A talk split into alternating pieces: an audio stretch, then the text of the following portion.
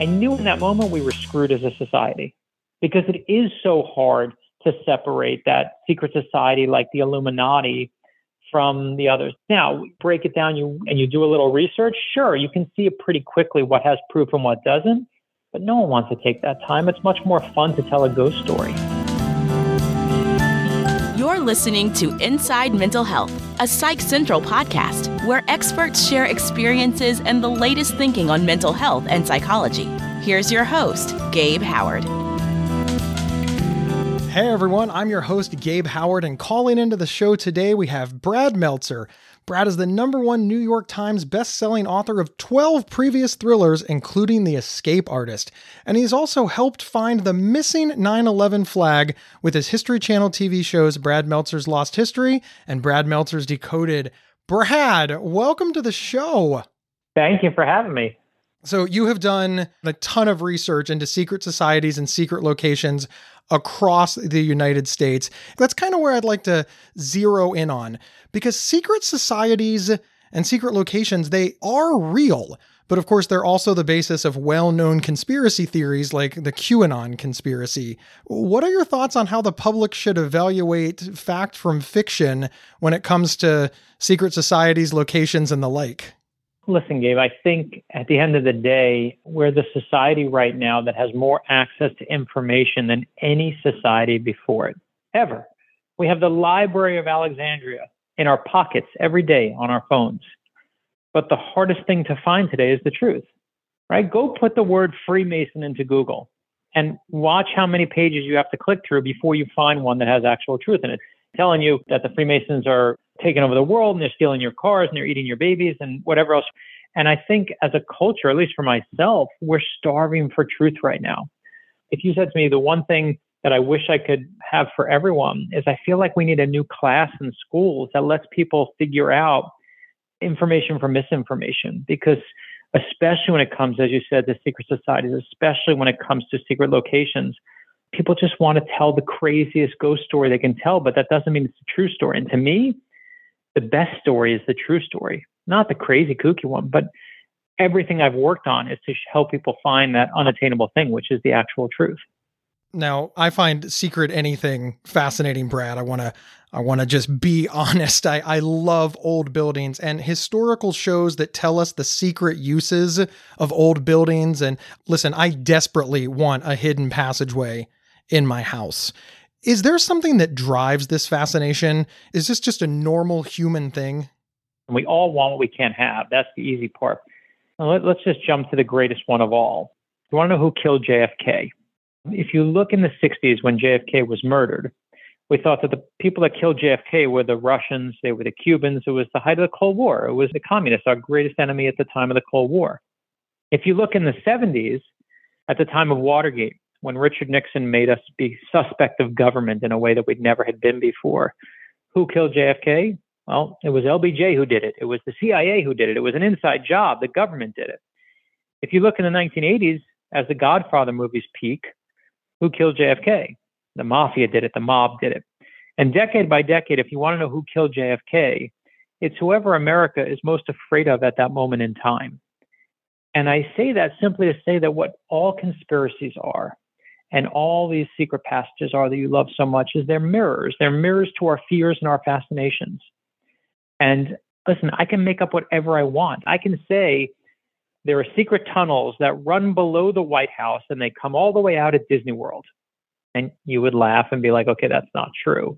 But if I tell you that when you're in the ground floor court of the White House, along the big red carpet, you're going to find on your left hand side a statue of FDR. Make a left at the door there. When you open up that door, you're going to find all these chairs that are stacked up to the ceiling. That's where they store all the chairs for the state dinners. Now go out the back door in that room. You'll see the floor will start sloping downward. There'll be HVAC equipment slopes downward. You're going to hit a dead end. Make a right hand turn at the dead end. You'll see a steel door. That's the entrance to the secret tunnel below the White House. And you know that that's real. Something in your gut tells you that's real when you were explaining the White House, there was this part of me that wanted to start taking notes. And I know that we're recording. I got a microphone shoved in my face. I do this for a living. And I'm like, this is super secret.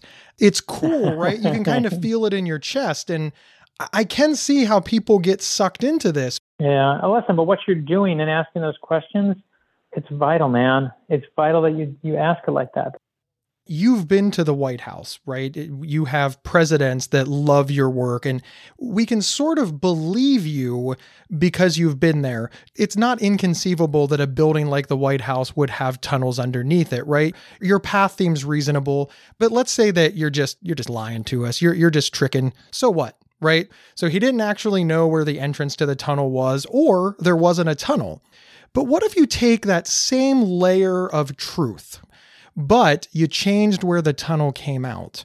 And where the tunnel came out now is, uh, you know, where the lizard people are secretly running the government, or where QAnon meets, or the secret room where they replace the president every night with the robot.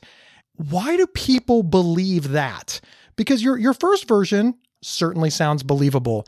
The version that I just told, it doesn't even sound believable. But we do live in a society where people are like, I knew it. I knew the president was a robot. Yeah, listen, you're asking the right question. I love that you're asking this question. I literally fight with this question on a daily basis, especially the, the way the news is working these days. And there is just no end. People believe what they want to believe. We hear what we want to hear. We see what we want to see. We believe what we want to believe. But the question is why? Why do we want to believe that nonsense? And I think, um, again, it goes back to JFK. If I tell you that Lee Harvey Oswald acted alone, then that means that one person on one given day can disrupt the entire universe. And that's a really scary thought. But if I tell you, oh my gosh, it was the government did it and LBJ did it and they were in power with this one and this one, the CIA, and there was a whole group, now it seems like it's so much harder to disrupt us. So between those two things, which is the safer thing for believers to want to believe. The idea that it, it takes a lot to disrupt us or just one simple person. And so people want to believe the most complex, convoluted thing because they want the world to work in a way that makes them right. And I think there's a psychology of, of America revealed. So we know that there's always going to be a fringe group that believes in ridiculousness. Uh, you know, again, we we have people who believe that the earth is flat, for example. So let's take them out of the equation. Let's talk about sort of the middle people, right? The the people in the middle of the road because secret societies are real except that we've heard of them. So I think of like the the Order of the Skull and Bones, right? This is a real secret society that does in fact exist. But then we compare that to another famous secret society like the Illuminati.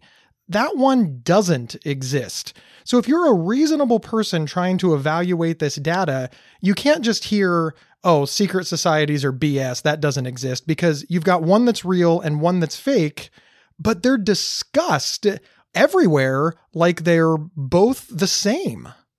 What we do is we want to make, we want to lump everything together and here come the Freemasons, and here come the Skull and Bones, you know, and here comes the Illuminati, and any group of people that are doing something that we don't know are, are all twirling their mustache and stroking their cat and taking over the world. What we don't want to stop and do, because we're such a, a short attention span society, is stop and say, okay, one by one, let's go. Okay, I know friends who are in Skull and Bones. I have a friend who went to Yale, and he was like, yeah, they're a fraternity. They're like, they have a lot of history, but they're not taking over the world but you can look at who their people are. You can look and see what presidents were in there. I remember I was actually having lunch, I'll never forget, with George H.W. Bush. And I remember he said to me at the time, he's like, Can you do me a favor? Because he saw that we were trying to debunk all these conspiracy theories. It's hard work because there's so much nonsense out there to get through. And he said to me, like dead serious, but also kind of partially joking, like, Can you tell him to stop believing that I have? I forget, it was like there's some, you know, Native American's head that people on the internet thought he had himself. He's like, can you tell him I don't have it or whatever it was? There's a former president of the United States saying like, why do people think I'm involved in this nonsense? And like laughing at it, like this is a joke. Like I carry around a human head somewhere. And if it bothers a president, what hope does a regular person have?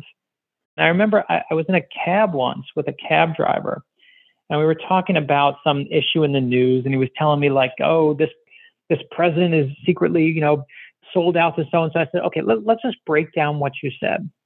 To have what you just said happen, it means the president of the United States has to be bought by this person, and then those people have to keep it a secret. And then all the people that control that have to keep it a secret. And then all, and I said, Do you think that logically, does that seem real to you?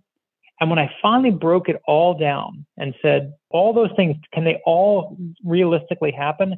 You know what he said to me, Gabe? He said, I'll never forget. He paused and he was like, sometimes it's just hard to know what's true.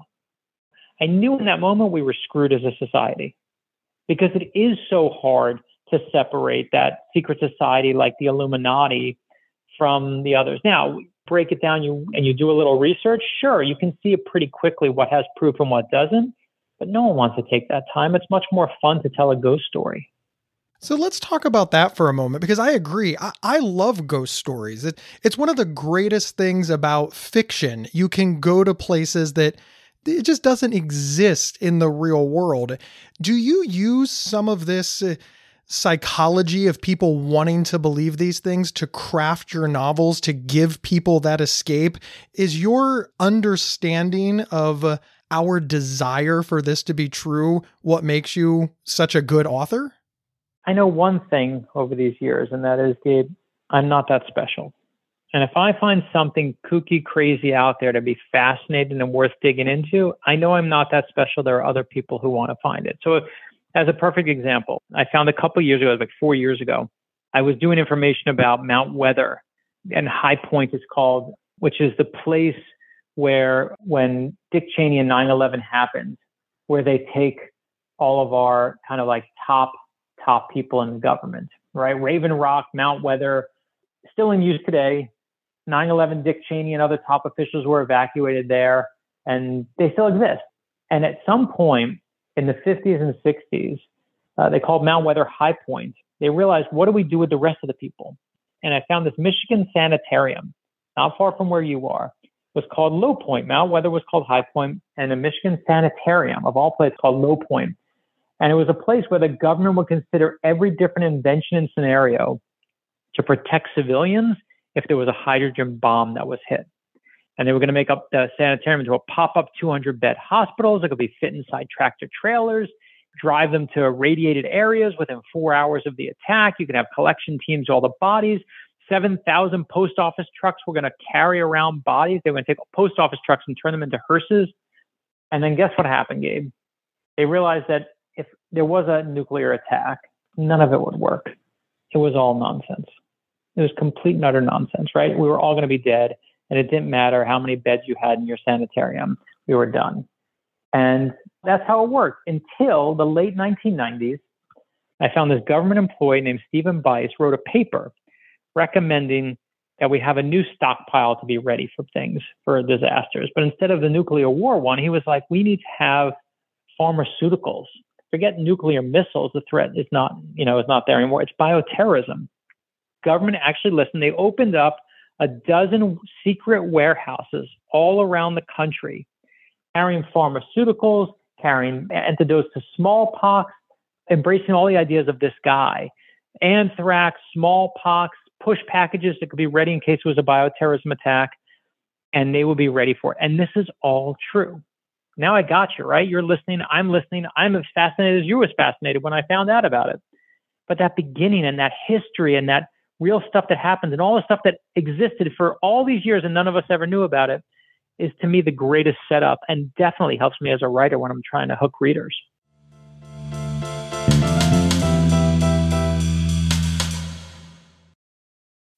There are few words more misunderstood and misused than OCD.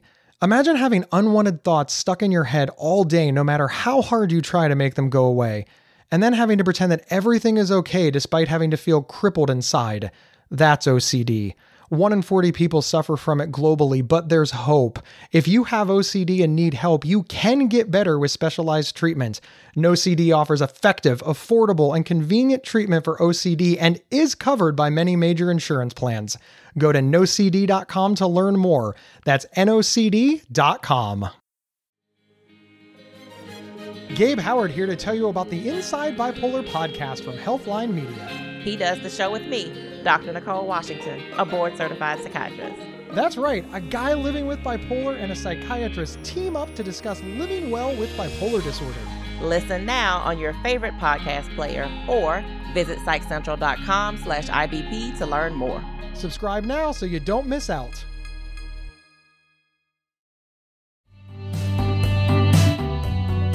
Hey everyone, my name is Rachel Star Withers, and I live with schizophrenia. I'm also the host of Inside Schizophrenia, a podcast that dives deep into all things schizophrenia, featuring personal experiences and experts to help you better understand and navigate schizophrenia.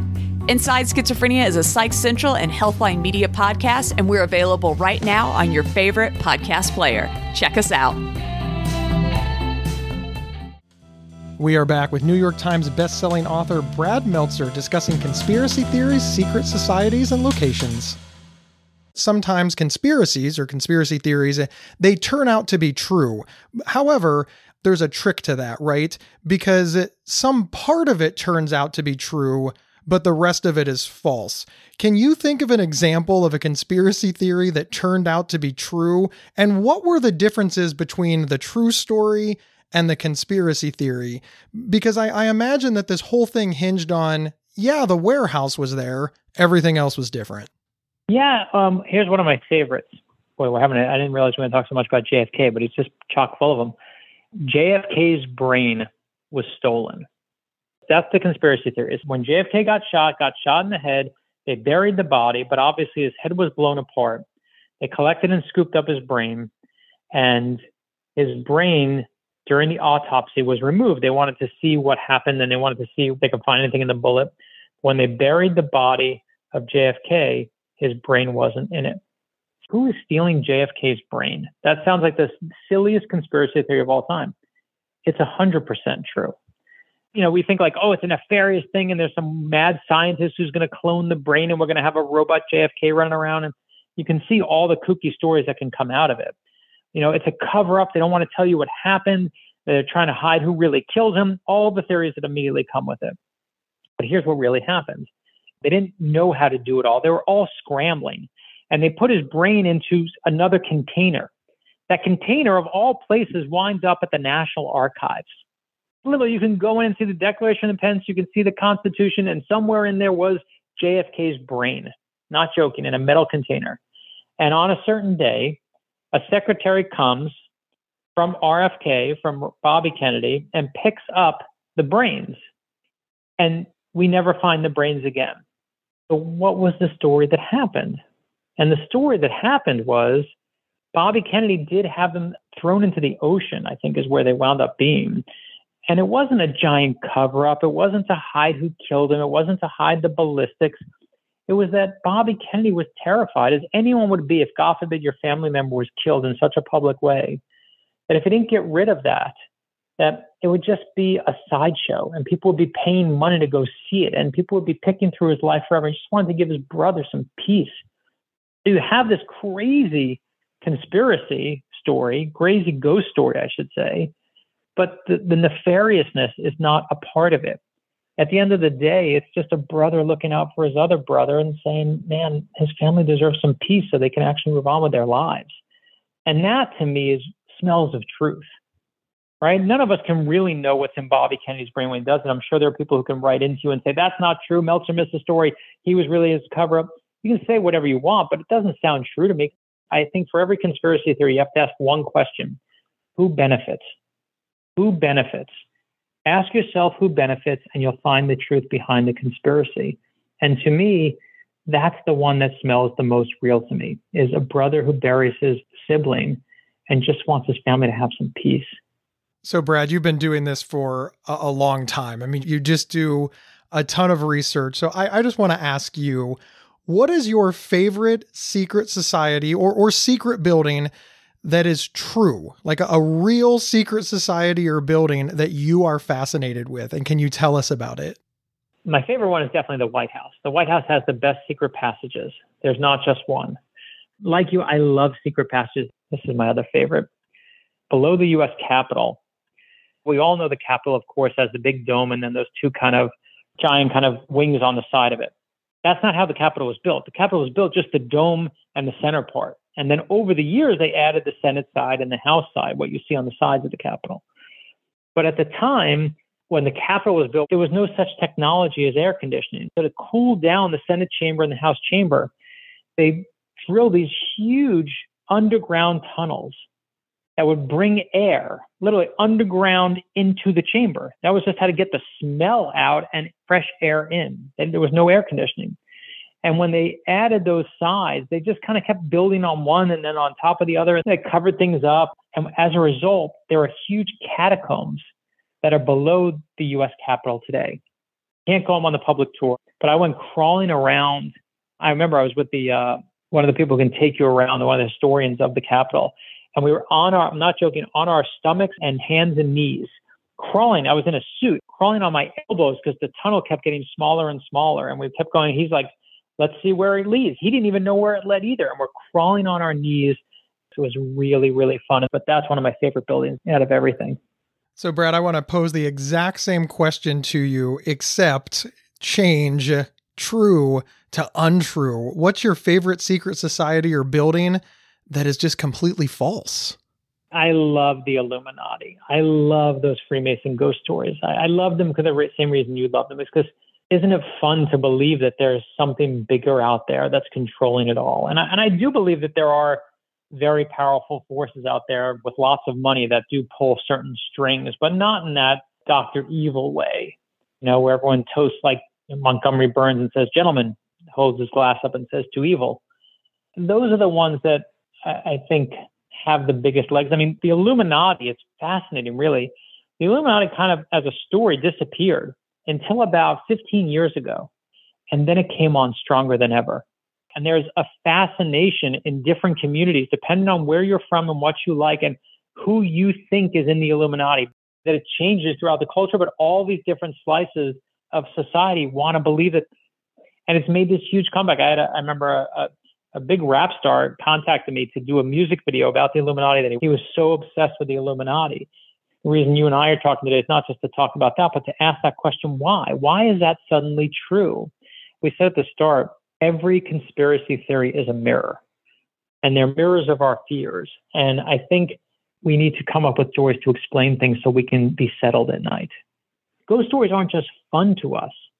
They're like hero journeys. We need them. We need them to work through our fears. We need them to work through like everything we're worried about. If you look historically, just to switch it on its head and give you a better example, in the Great Depression, the biggest heroes that people used to love to read were Tarzan and Flash Gordon.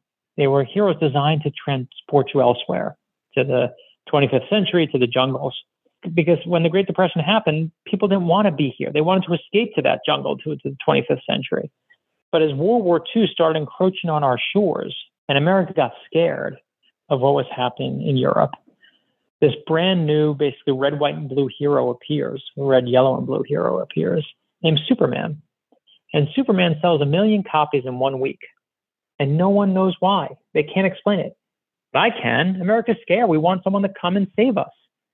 And if you look when 9 11 happened, and everyone was terrified we'd never do any of these things again, what was the first movie that broke through the public consciousness? It was Spider Man. We were once again a country that was scared and we were terrified and we wanted someone to come save us. And I truly believe, Gabe, that the reason why superhero movies are still still going strong is because we're still a culture that is so scared and terrified.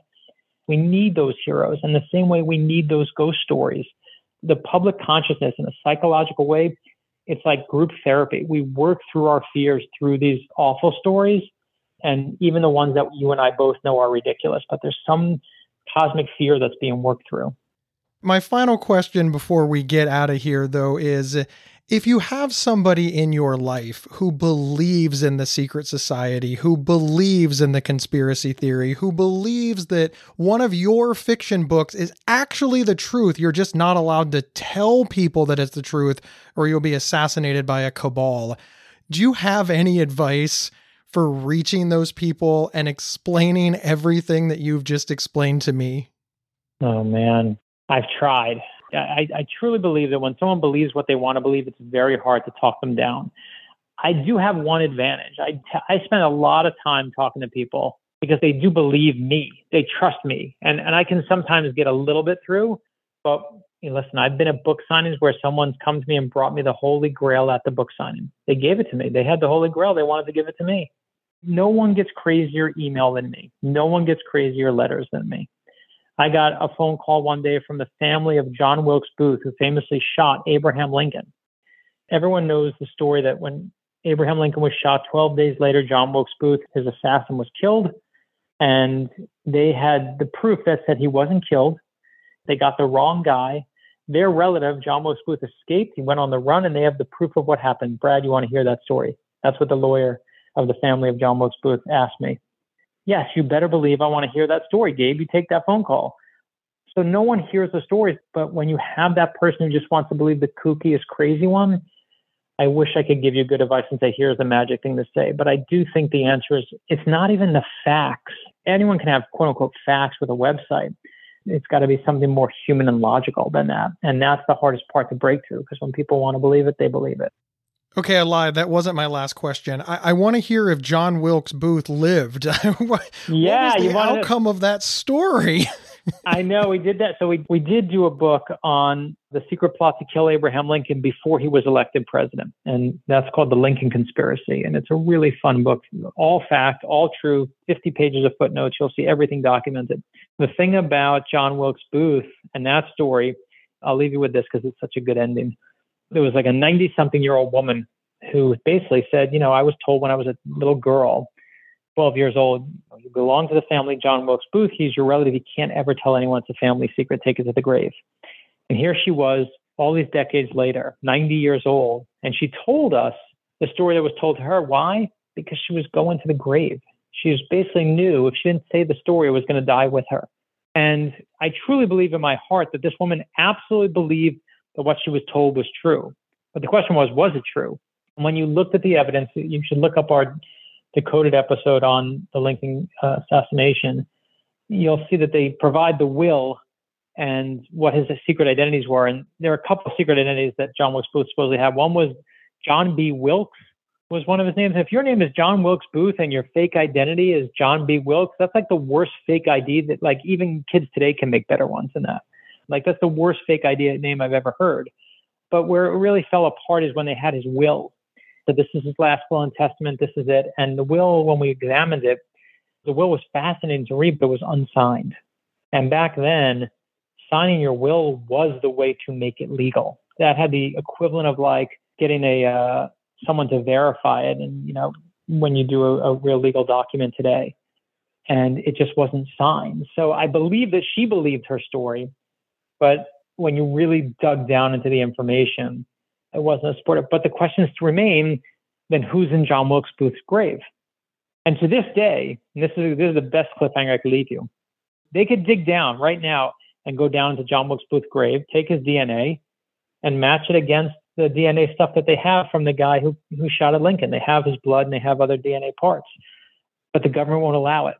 And they won't allow it because back then they used to bury bodies one on top of the other. And they're worried if you dig down, you're going to get a false positive because you may dig into uh, the body of someone else or a false negative. You don't know how the bodies are, you know, they're all the DNA gets mixed at that point, the way the bodies used to be buried.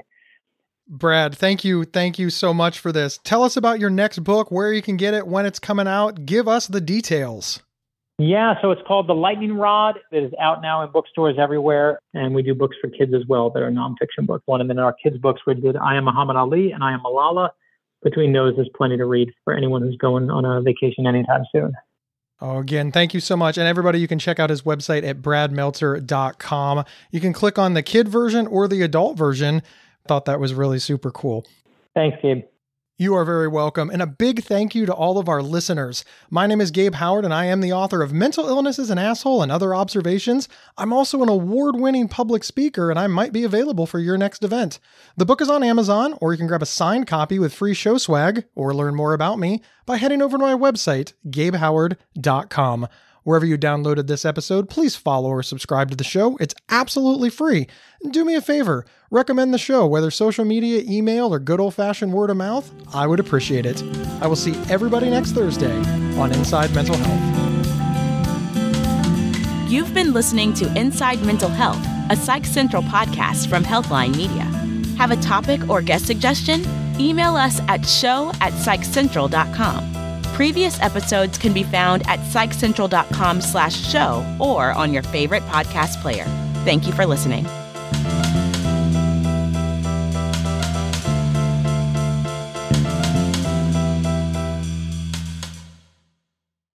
There are few words more misunderstood and misused than OCD.